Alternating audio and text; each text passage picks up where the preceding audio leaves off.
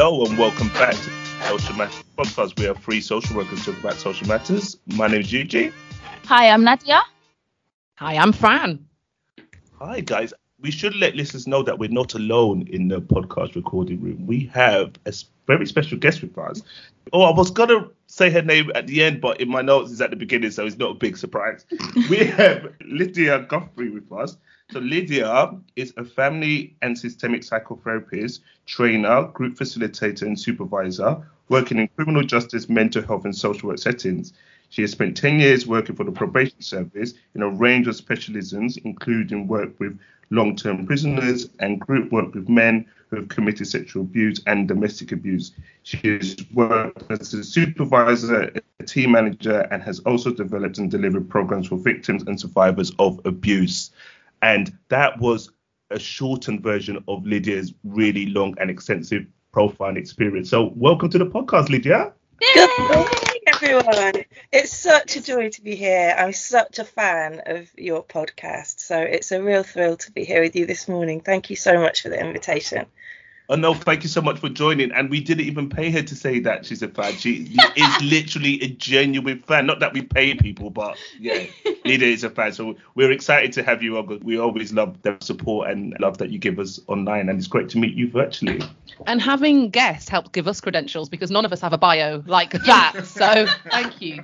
You've upped our respect and ratings there. So thank you. Definitely. Thank you so much, Lydia, for joining us. So, as a fan of the podcast, I think you'll know that we quite enjoy a check in.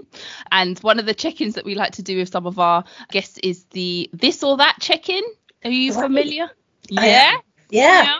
So, we've got one for you. So, just to prepare yourself, just take a nice deep breath in. You've got to calm and center yourself. I feel so cared for. This is Oh! lovely. and the invitation is just to answer without giving it too much thought uh, Okay. and landing on your answer so are you ready I am. Bring it on. okay so first one yoga or zumba Yoga. red wine or gin Red wine. which one was it sorry Red wine. I, the, Red the wine. transfer is both, but not in the same glass. If I could only have one, then it would be red wine. cool the countryside or beach Countryside. read a book or watch a film Book, I think. night in or night out Oh, night out. zoom or teams Oh, definitely Zoom. Text message or phone call Text message. Probably cats or dogs dogs. driver or passenger Driver. Fran or Eugene? that is so cheeky. You don't have to answer. It's okay. It's okay. Well, you don't have to answer, but remember, I'm the editor, so you know. yeah, yeah, exactly. Well, now that I now that I know a little bit about you both, I think it would be Eugene for reaching tall stuff off shelves, um, and Fran to take me on a, a tour of her beautiful home city of York. Oh, love it. Good, good, nice, balanced answer. I was felt a bit nervous then for you. I knew it was coming and I thought, oh no. But um, well, yeah, th- I, I loved your pause for the red wine or gin, and I thought of that one, Lydia, because that was one that I would be Yeah. like, oh. But I think I probably would land on red wine too. okay, that's So lovely to meet you because we've not met before but heard lots about you. And for, for listeners, we've bonded over both being Northern, which is nice because I'm surrounded by two East Londoners, which I love them dearly, but it's nice to like hear a Northern voice. so today, I guess before we begin the main conversation, today we're going to be talking about mostly working with sexual abuse and your kind of experience in that field. But I guess before we begin, if you could just tell us a bit about your experience in that area. Sure. Um, and I, I think it is really important to say at the beginning what the content of the of the podcast is going to be, so that people can have a think about if this is a podcast that they want to listen to, if they're in the right space or physical place at that point in time to listen to it, and just take a very particular kind of breath for themselves. um, because it is it is a theme that that may affect people in different ways according to their experiences. Um, so I'm really glad you said that up front. Um, my experience of, of working in the field of sexual abuse and sexual offending started when I was a probation officer. Um, I, I, joined the probation service, uh, had a huge caseload um, uh, given to me of about 100 uh, people, mostly males, who were mostly in prison. Um, and as I was reading through this huge filing cabinet, um, I suddenly realized that about a third of the people that I was now supervising uh, were in prison because they'd committed sexual offences. And it wasn't something I'd, I'd particularly signed up for you know, I, I, didn't opt in, as it were. I just got this caseload. And as I was reading through the files, I thought, crikey, nothing in my training so far has prepared me for this. I, I don't feel like I know what I'm doing. Uh, so luckily we had in the probation area where I was, we had a specialist unit, a specialist team who worked with people who committed sexual offences. So I very naively rang them up and went, I've got all these cases and I don't know what I'm doing. Please help. Um, and their team manager, who was uh, a wonderful woman called Mary Foe, who had a big impact on my life and career, um, she came over and saw me in my office and spent two hours with me going through some basic underlying underpinning ideas of why people might commit sexual offences and mm. how I how I could work with them. Um, so that that really helped, and I was super grateful. Um, and then e- even so, the first time I knowingly met someone who'd committed a sexual offence, I remember walking down the stairs in my office to the interview rooms, and I remember noticing that my knees were going.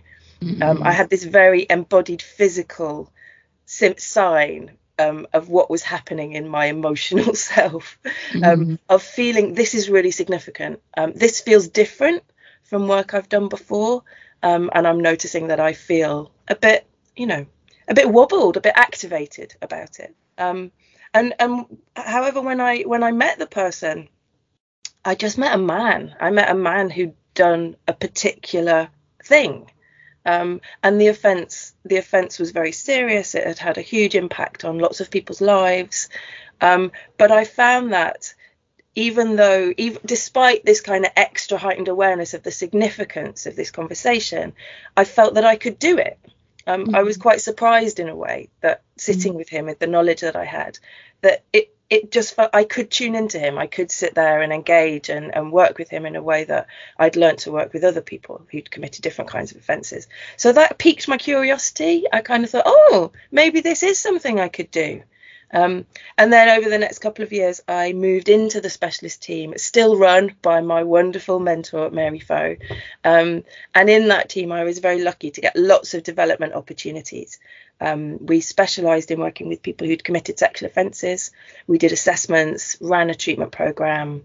We also did work with victims of sexual offences. Um, and fascinatingly, we particular it was really interesting to me. We we ran a partners programme, so a, a programme for female partners of male uh, sex offenders uh, who still were involved in the care of children who'd been affected by sexual abuse.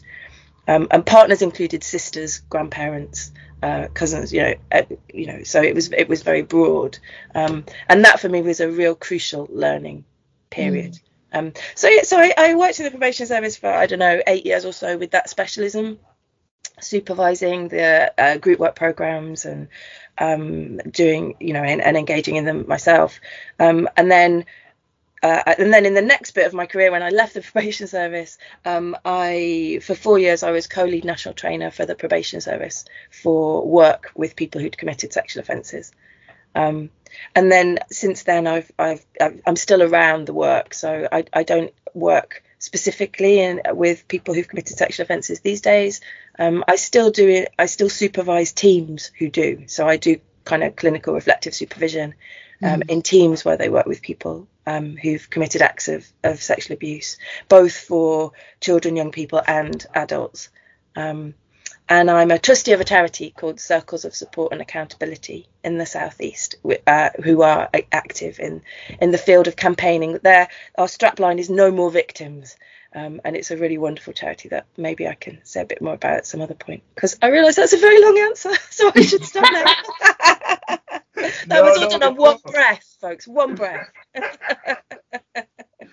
no, that was brilliantly dear. One of the things that we experience, and I know I just experienced it just now when thinking about podcast guests, is we're recording, but then as you're speaking, I'm just learning so much. I was just pausing, thinking this is so important to know. And yes, we we kind of know about sexual abuse in the context of our work as social workers, but hearing a lot about your specialism and your experience is just so important. So thank you for sharing that answer. So thinking about assumptions, sometimes we make assumptions that everyone knows what is meant by sexual abuse. But from your professional perspective, how would you define sexual abuse in the context of social work? Yeah, what a good question. Um, when I when I think about this, uh, I, I, think about um, about what frame of reference we're using. So very often when we talk about sexual abuse and sexual offending, it's in a legal context. So we, you know, we're we're working with a family where someone's committed an act, and we've got the legal term for that act, um, and and that that legal terminology can be very dominant. Um, and I, I think I guess something I'm quite curious about is often what's what's had the most impact on the people affected by those acts. And often it's not what's reflected in the legal terminology um, so it, it's you know and, and also sometimes the legal terminology implies some kind of framework of seriousness you know each each particular crime label so to speak comes with a particular sentencing category so mm-hmm. inherent in that language is a framework of more serious or less serious mm-hmm. um, which can sometimes be really uncomfortable um, because the how how the act is perceived can be very different according to diff- different stakeholders mm-hmm. um, you know, uh, which is which which can be which adds a real complexity to the work. So I guess for me the definition that counts the most or st- steers me the most is centered on the impact of the uh, sexual abuse on the victims. Mm-hmm. On the people who experienced it, and I mean victims in the broadest sense. So there, there might be a person who was directly physically the victim, but also the people around them, the people mm-hmm. in their family, the people in their networks um, uh, you know you can you can do a ripple effect uh, mm. from a, a, sexual offence often that, that often got, has many many many ripples that are really hard to predict it's really hard to predict the impact um, and how far it will spread. So I, so I guess to me that the definitions um, that matter the most are about the impact on the people who who had those experiences. And and there's some there's something really key in that about consent that that no definition in words can fully capture the range of behaviours that might constitute a sexual offence. Um, so for me, the the fundamental thing that they all share in common is a real transgression of a person's autonomy uh, and, and, their rights over their body, over their minds, over their being, um, and something being done that to which they haven't consented. Um, and and and when when we think about that term consent, I mean this is very this is really core in social work. We talk about this when we think about um, domestic abuse as well. Um, and in adult services when we think about mental health capacity as well. Um, so it, it, consent it's something about a genuine consent. Yes is meaningless if if no isn't a genuine possibility. Mm-hmm. You know, so so thinking about power, um, privilege, status, identity, um, and how how those differences can affect someone's capacity to say yes or no to an act. Um, mm. So yeah, so that again, that's another quite long answer to your question about the the different frameworks, different terminologies. But actually, what I believe at my heart is at the core, which is about um, consent and power. Thanks so much. It's so important and made me think about so many aspects of language and language constructing meaning just more generally in social work when you were speaking and you know almost in my mind when we were thinking of that question it was kind of like oh to help listeners understand the definition and actually the subjectivity of a lot of those things and actually a much more i guess cultural humility or approach to seeking to understand that person's experience in all forms of social work. So it just made me think the importance of that when we're thinking about harm and abuse uh, more broadly as well of just really understanding that person's experience and how much sometimes as professionals we're led by legal frameworks and definitions or our own subjective understanding rather than the person. So yeah just made me reflect there. So thank you I couldn't agree more there, Fran. I, I work now as a family therapist in an NHS child and adolescent mental health service, so in CAMHS, and now in in my work as a family therapist, um, I very often work with people who've experienced sexual abuse. Um, and once again, I'm, I'm, noticing that the things that people carry with them, the things that really affect them deeply in their heart and their being about the sexual abuse, is often not reflected in the legal terminology that it's that it's a, that it's given uh, by by the the professional system. Um, so yeah, so so for me, it's really hang on, important to hang on to both. They both have their place, but we have to remember that the legal terminology isn't isn't complete, if that makes mm-hmm, sense. Mm-hmm. Yeah, thank you for the wisdom that you shared so far, Lydia. It's just really helpful to hear you speak. And I was just thinking about what you were saying of not just the impact of abuse, kind of led me to think about professionals who work with people who have been sexually abused and you were so caring about that at the beginning just to give people the heads up to think about whether this is something that you want to listen to at this time where you are. And yes working with sexual abuse can be very emotionally draining and potentially triggering for people. What advice would you offer people on how to best support themselves when working with sexual abuse and maybe what support can they get from their employers or other people around them?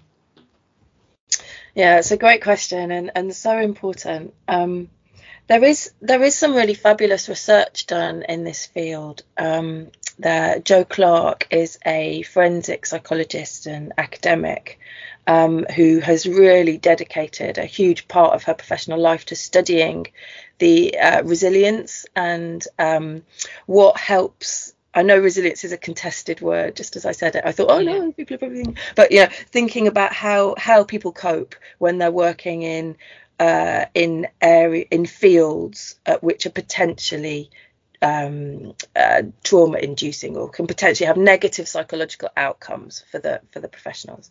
Um, and her her framework has some really great um, practical pointers. Um, and and the for me when I read her work, I, I'm really mindful of how important it is that as as workers in these fields that we have our own personal and professional support networks. Um, that you have people in work you can go to and and and spend time with. Whether you talk directly about issues of impact or not just just having that connection just being with people you feel connected to and safe with.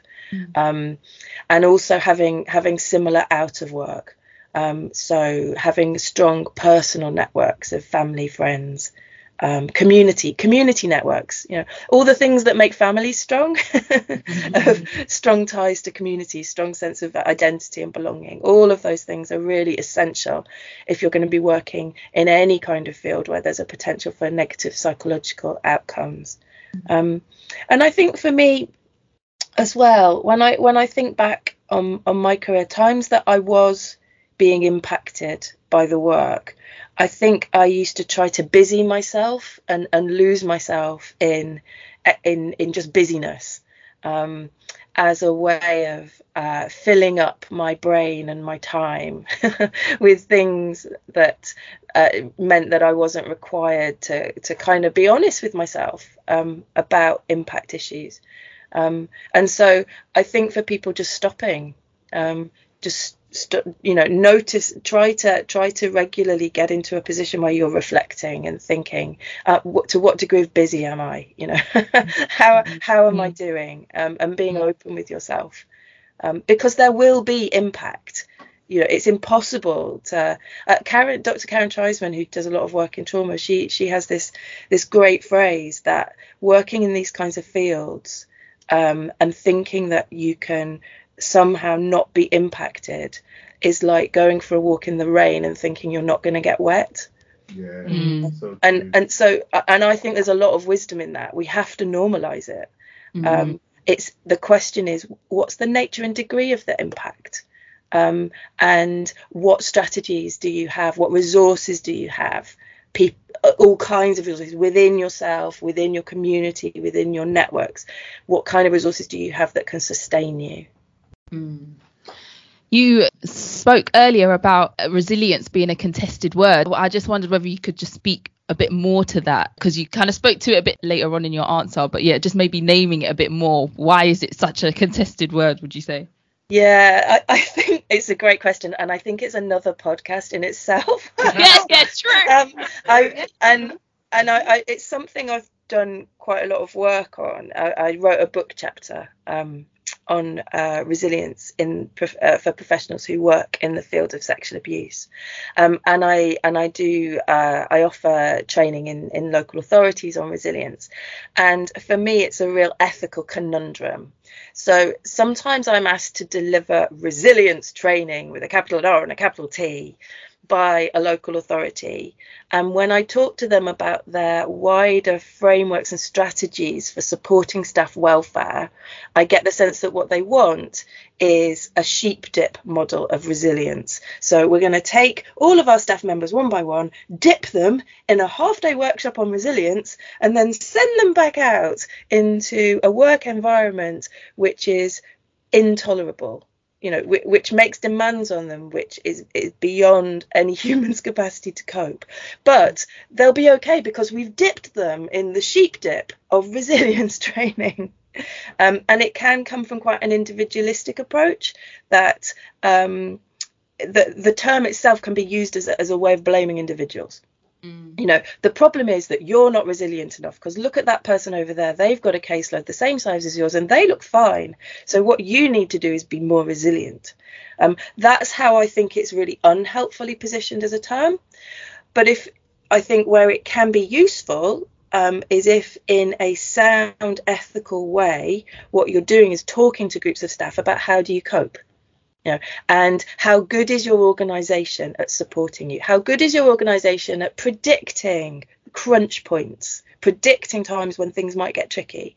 How good is your organization at monitoring what strategies are in place? Not just paying for counseling on a phone line, but monitoring is it being used? How is it viewed by staff? Is there a stigma attached to using it? How how do we make it more accessible?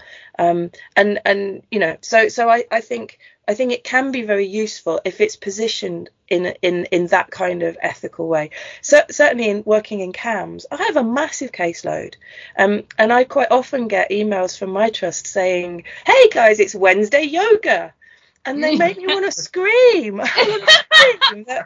And you want so, the red wine and not the yoga. Yes, yeah, exactly. Uh, you know, I'm like, how is this going to help me? I don't have an hour to go to yoga, and I'll go to yoga for an hour, and then I'll go back to my caseload, and I'll have one less hour to do all the work. What I really need is a reasonable caseload.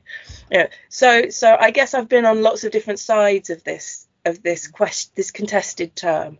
Mm. Um, it's definitely something I've found, particularly in the context of supporting student social workers and this idea of resilience and, yeah, very much more blaming. And I suppose it's more adopting a systemic view, isn't it, in terms of thinking about it relationally and rather than a linear blaming view of resilience. But yeah, definitely good to unpick resilience a bit more. But Absolutely. yeah, great. I don't think we've done one on resilience, oh, a oh, podcast. Really? So well, there you go. It's it's, it's such a cool. It, I think it's really important. It's important that we don't throw the baby out with the bathwater because I, ideas of helping people to um, to build up their strengths at coping um, and being and tuning into themselves and asking for support, normalizing asking for support.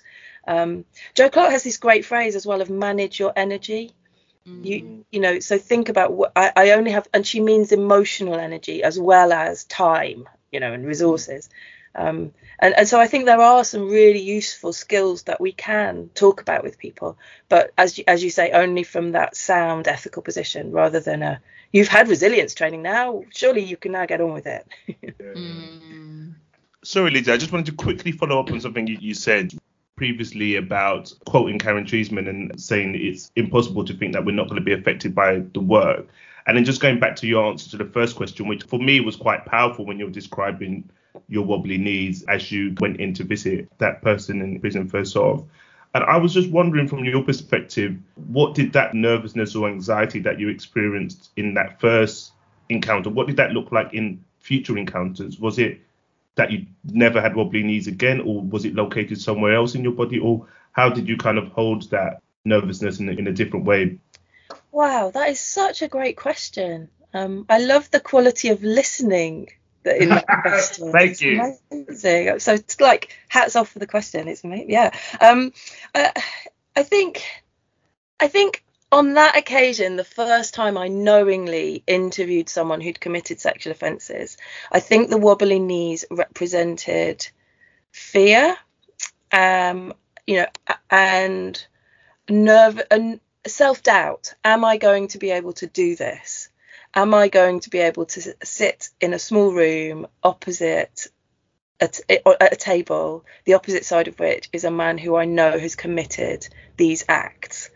Um, am I going to be able to tolerate that in this conversation with this man? Am I going to be able to ask the questions I need to ask, to say the things I need to say, um, to hear the things I need to hear? Um, so I, I, I think it was it was very much rooted in a knowledge that this was new to me and that I and, and a sense of I don't know what I'm doing. Um, Mm. and what if I get it wrong? Because a, a sense of responsibility a heavy weight of duty of, of, of not getting it wrong I think. Um, and I think over time it it never that sense never went away but maybe it changed. Um, maybe it changed as I became more experienced, as I became more able to to stand firm myself, um, as I became more able to reflect on my own values, my own beliefs, my own life experiences, um, and to pull them together into one strong whole where I could meet people with all those aspects of myself. Um, and, and my identity as a female, um, working mainly with men in, in that setting. Um, and so, yeah, so, so there was something for me about developing a, a strength, um, knowing that I could use my head, my heart, my hands, my nose, it, it, all those all those social work skills, knowing that I could use them all together. Um, the boldness of, of raising difficult themes, um, boldness of asking questions that I knew would be provocative, um, an ability to tolerate um, people if I felt that they were trying to, if I felt that their intention was to behave in a way that would wobble me or upset me or shock me. Um, so, so building strength in all of those areas, I think. Um, experience, over time. Supervision, really good supervision helped. Um, great teammates um, that who who who I could connect with and and, and have those conversations with. Um, they they all really helped. Um, so it never went away, and and I certainly right up to the end of my time in probation, I would still have conversations with people about things that they'd done, how they felt about them, how what it meant for their lives, about you know very shocking things that they'd done, um, where I'd I'd read the details of uh, the police interviews and the victim statements.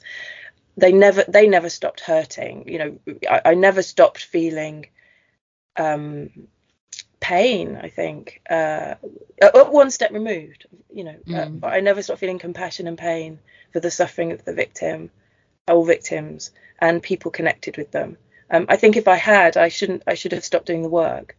Um, I, I would very often feel that I, if I wasn't sure where to go next in a in an interview, if I felt out of my depth or, or wasn't sure what to do next, I would quite often take a breath and think, okay, if there was a window in this room and the victim or their families were looking in, what would they be wanting me to do right now? Um, and, and that would kind of ethically center me, if if that makes sense. Um, be a kind of compass point, I guess. Mm. Um, which isn't to say that you're an advocate for the victim when you're doing that kind of a work. Um, that's not. That's. I think in my heart I always felt that I was, but but sometimes that's not. That's not the most useful thing to draw on if you're trying to help someone change. You know, no one changes because you sit there and go, look at what you did. Mm. Um, so so you would have different modes in which I would work with people, but Mm. but but that idea of centering the victim's experience in my heart and in my being w- was always a compass point, I think. Um, so yeah, I, so yeah, I never stopped feeling the knee wobbles, but maybe maybe they changed their meaning a little bit. Yeah. Thank you so much. So insightful there in, in terms of working with sexual abuse.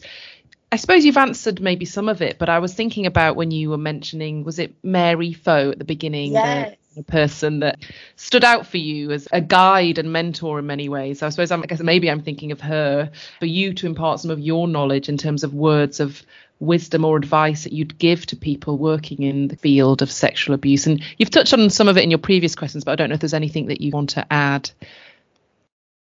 Yeah, it's um it is a really interesting question. Um I think I I think for me uh, one of I, I do lots of supervision in this field as well. And and I think the people who I supervise who seem the most able to tolerate the work um, without experiencing negative psychological outcomes are people who are o- always open to the possibility of impact.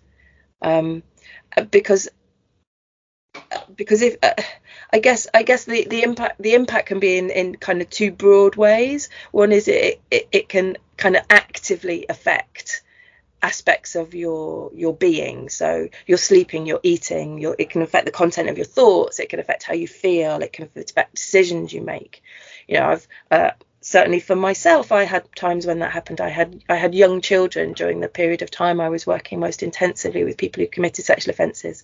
Um, and i would find myself in playgrounds worried about who else was in the playground. Can i let them out of my sight? Uh, the world is a dangerous place you know this this kind of set of beliefs. So i know i experienced that a little bit.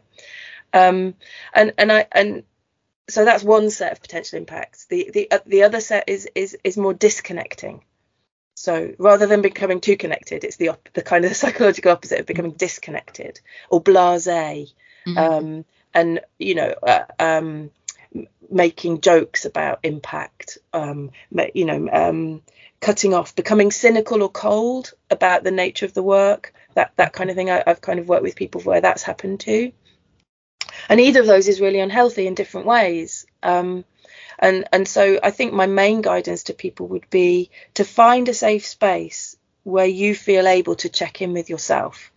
Um, what am I noticing? Uh, what am I noticing in my head, my heart, my behavior, my relationships? Um, am I am I am I becoming too connected and I'm taking it home with me, or am I becoming disconnected and I'm feeling cynical about the work? Um, and and and to, to find a safe place, whatever that looks like for individuals, to to to really check in with themselves, do kind of a top to toe check in, um, and then to be a crucially then to have some resources to to to know what to to do. so often that's in that's relationships, so loved ones, family, friends. Um, each person will have their own support network. It might include a faith community or a or a, a, a particular spiritual community or a professional community.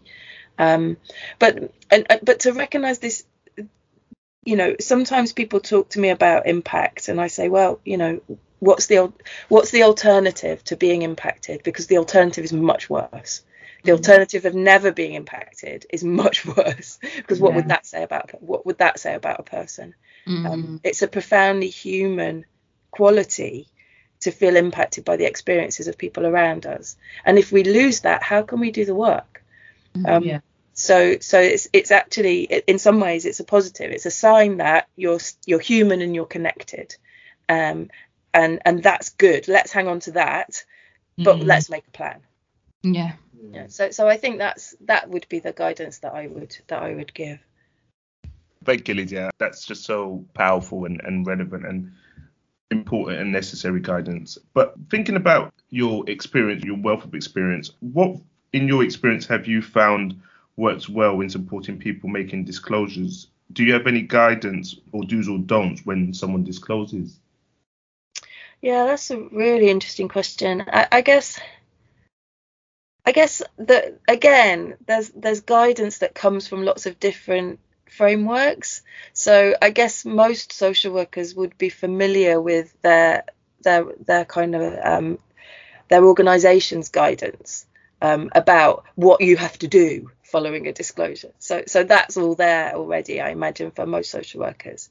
Um, and that can sometimes take priority. Sometimes when someone starts talking to us, that when we think it's a disclosure, in our mind we're already five steps ahead about oh, I'm going to have to make that phone call and I'm going to have to do this and I'm going to have to write that down and and and so so I guess I guess one one thing that I would suggest to people is that we hold that in mind. That's really important. We hold that in mind, but we also put it slightly to the side while we're in the conversation with the person, because the most important thing in that moment is to be present with the person who's sharing that experience with us. It's a great privilege for us as a listener, for the for for the speaker to have chosen to honour us by sharing that experience. And we owe it to them to show up, fully show up in that conversation. Um, I would also have some guidance about language. Sometimes we bring in professional language as a way of staying a bit safe in the conversation, and we might name things using, you know, professional or legal language. Um, and I'm not sure that helps. Um, so I, I, would try and tune into the person and use the language that they're using, um, and slow right down, slow right down. Um, try to try to truly be with them in that moment. Um, um, I also it's, it's it would always be my practice as well to check out who who else knows about this. You know, who else have you shared this with? Um, because sometimes when sometimes people have have made disclosures to me or, or, shared with me really intimate details of things that have happened to them in a way that's made me think that they've said it before. So there's something been something in the manner of their speech which has made it's been really fluent. Um, and and I've thought okay so you, you've told this story before. And when I've checked it out with them they've said oh no I've I haven't. This is the first time I've spoken of this. Um, and and and the the opposite has held true as well. Sometimes I've had the sense that this is that this is the first time someone's speaking about it, and they say, "Oh no, no, this this was all written down. It was all investigated. It's it's you know it's it's all been dealt with in inverted commas." Um, so so I I now don't assume, um, and I'm I'm very mindful to check out with someone at an appropriate point. Um, may I ask you? Who else knows about these events? Um, who else? Who else is has, is aware? Um, mm. and and I I guess I, I'm always I always try to permission seek. Would it be okay if I if we talk now about what happens next? You know, um, uh, and and I'm always very mindful of power in those conversations because for me that one of the fundamentals of sexual abuse is that it's a gross breach of power and trust. Um, so I'm always very mindful to be transparent, to go at the person's own pace, to seek permission every step of the way. Um, and, and that includes saying to someone as early as on in the conversation as possible, in a in a respectful, kind way, um, that you know I just want to pause for a moment and let you know that you have a that you have choices about what you share with me. There are some things that if you share with me because of my role, I can't keep them to myself. Um, and so please take some time to think about what you might want to say um, and and then very gently exploring that with people because I, mm-hmm. I think that's respectful that's mm. you know that's um, it's respectful it's honest um, that sometimes victims of sexual abuse talk about being re-traumatized and re-abused by the system where mm-hmm. as, very painful aspects of their life somehow become public property and become taken out of their hands so mm. so I, I guess I, I always foreground that idea of consent transparency power um, sharing power as much as we can. Um, mm-hmm. And being explicit with people, not making my, my own assumptions, but being explicit. Who else mm-hmm. knows about this? Um, so, so yeah, th- I guess th- th- that's my practice. Um, other people might have different practices, um, and and and or want to add things to that. Um, but I think that's the that's the core of how of how I've learned to to respond in, in those moments. Thank you, Lydia. You spoke so beautifully about how to hold the person who's experienced that abuse in mind and be really respectful and thoughtful in those conversations. And I was wondering, we know that you've had a lot of experience working with perpetrators of sexual mm-hmm. abuse. What do you think is important for people to hold in mind when working with perpetrators? Yeah, this is such a big question. Um, I, I think I think my first response is about this um, this binary divide we have between victims and perpetrators.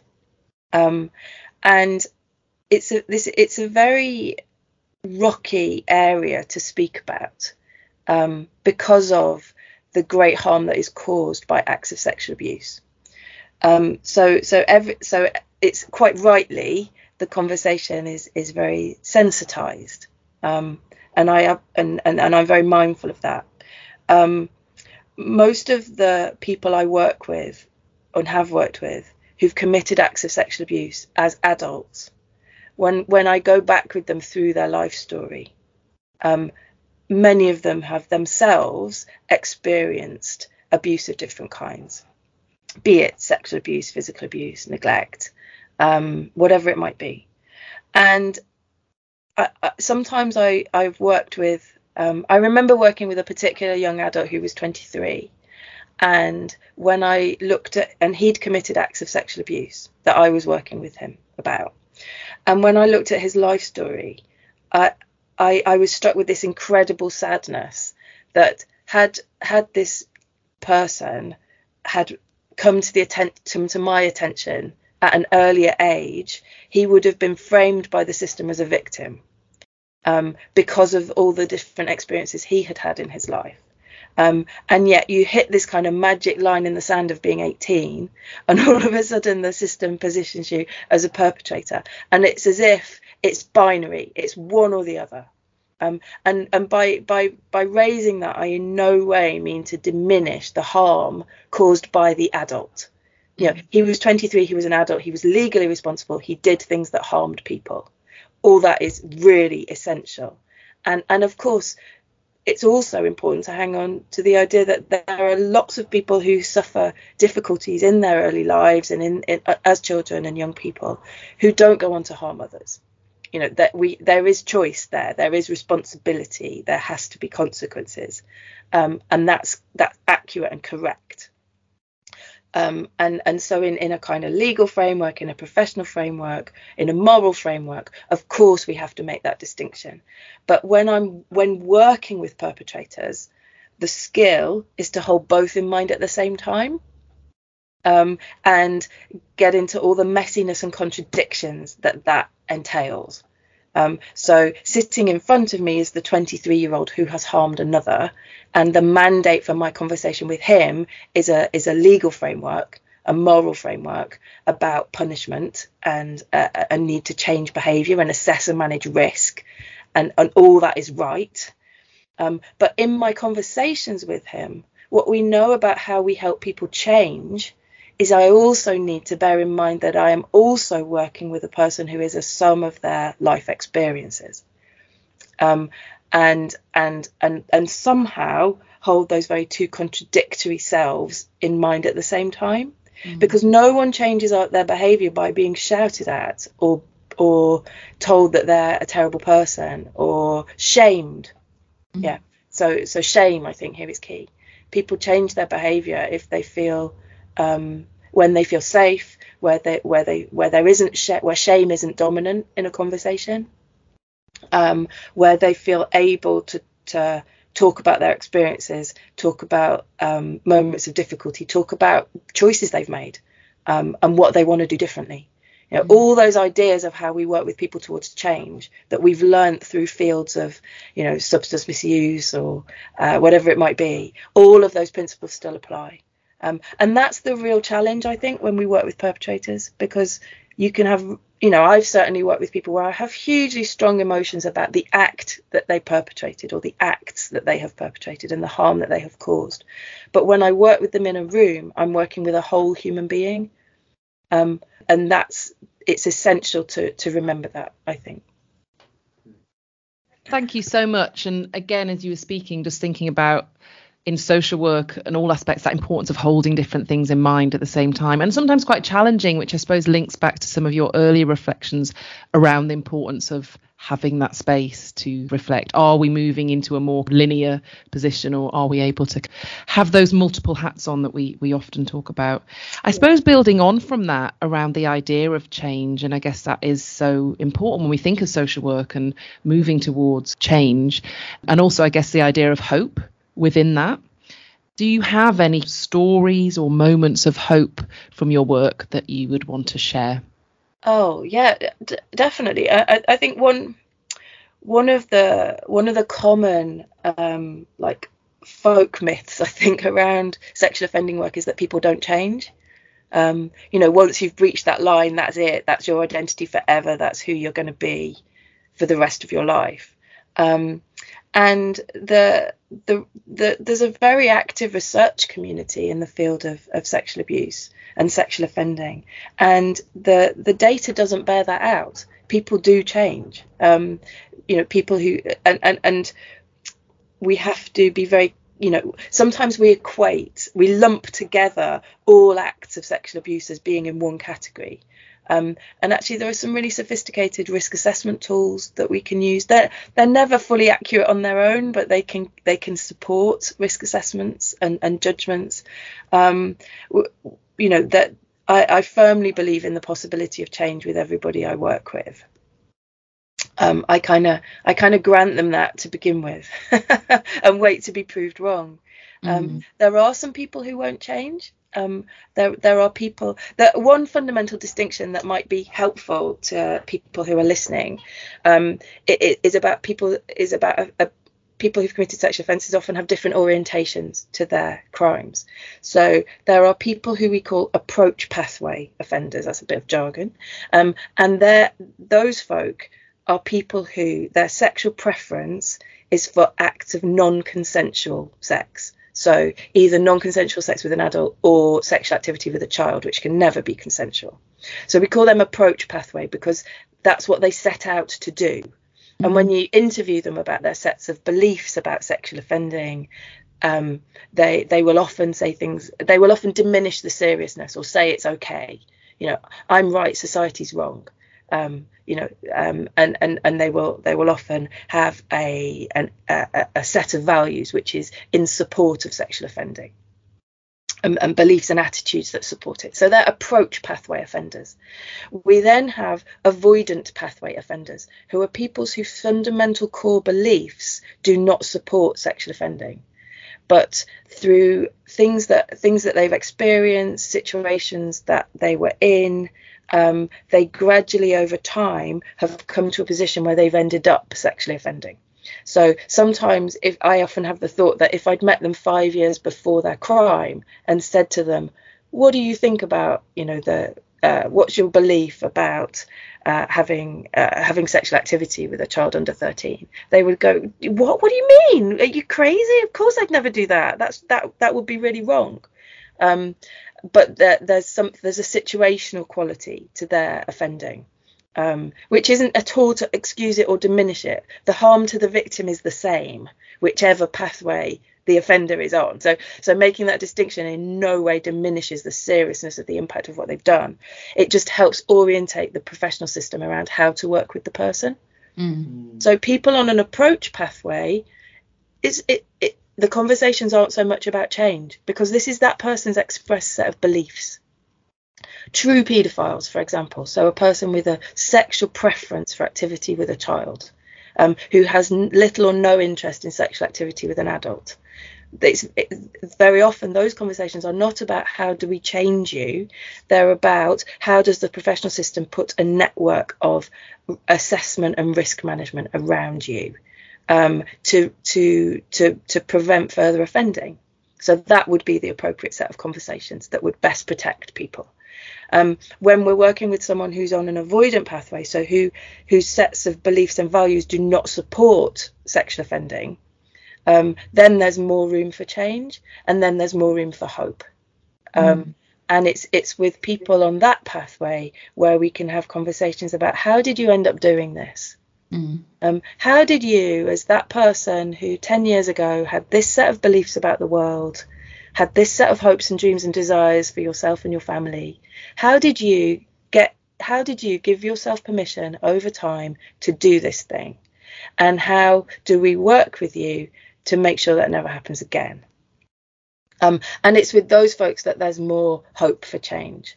Um, now that there will be people listening who might not who might not support that. There might be people listening who go, yeah, you know, once you've committed a sexual offence, always a sexual offender. Um, and and I respect that view. That's you know, people will have different reasons why they have those positions.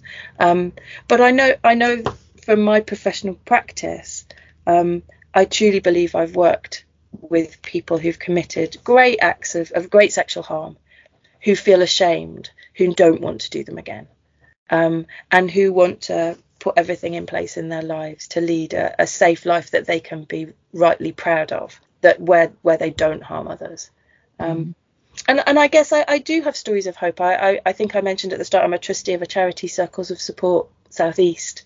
Um, this is a, a, a, fabulous charity. It's based on um, based on ideas from the Quaker community in Canada, um, and the idea is that we we as a community are responsible for the reduction of harm caused by sexual offending. Mm-hmm. Um, as a community, we share this responsibility. Um, and how how does an offender rehabilitate into a community that rejects them? Mm. That's kind of the, the, heart of the work.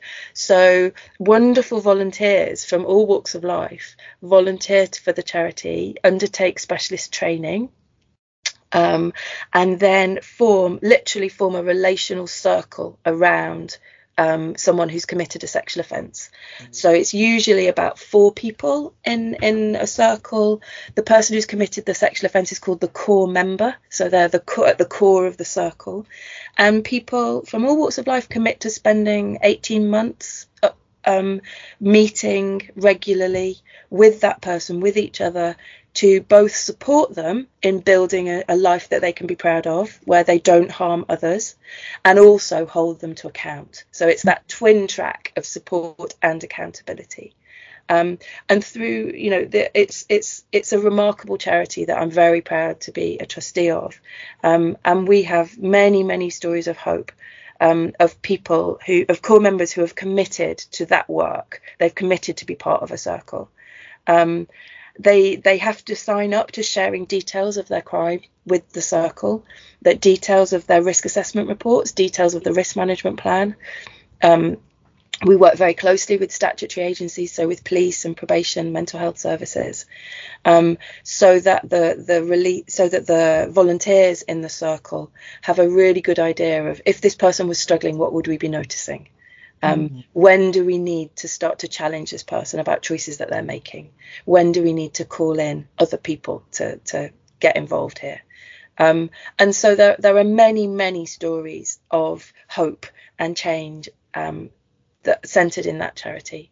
Um, mm. And the thing that gives me hope is we, you know, people volunteer you know um, we oh, just people from the community students professionals people who have had professional roles in the community with sex offenders people who haven't people who've just retired and have got some time on their hands. You know, all kinds of folk volunteer to come and work with us to to do to do this important work. And because they they must have hope you know you to to sign up to work with us it's difficult work. It's time consuming it's emotionally draining. You know the the wonderful volunteers who come and volunteer with us must themselves be motivated by hope or else why would they do it? Mm. so so yeah there there is hope for change. Not with everybody um, at all. Uh, and it's hard work but there is hope Thank you so much, Lydia, for everything that you've shared today. Like I said at the beginning, yes, we're recording, but just listening to you staring into the webcam and listening to all of your wisdom and advice and experience in working with sexual abuse has been beneficial for us. So no doubt it will be beneficial for the listeners. So thank you very much for your time and your expertise. We, we really, really enjoyed it. And also people should know that we started at nine o'clock on a Sunday morning. So credit to Lydia for getting up that early and taking the time on, on your Sunday. So we really appreciate it. Listeners, thank you for listening. And we've been Free Social Workers talking about social matters. You can find us on Twitter at Matters Podcast and also on Instagram at Matters Podcast.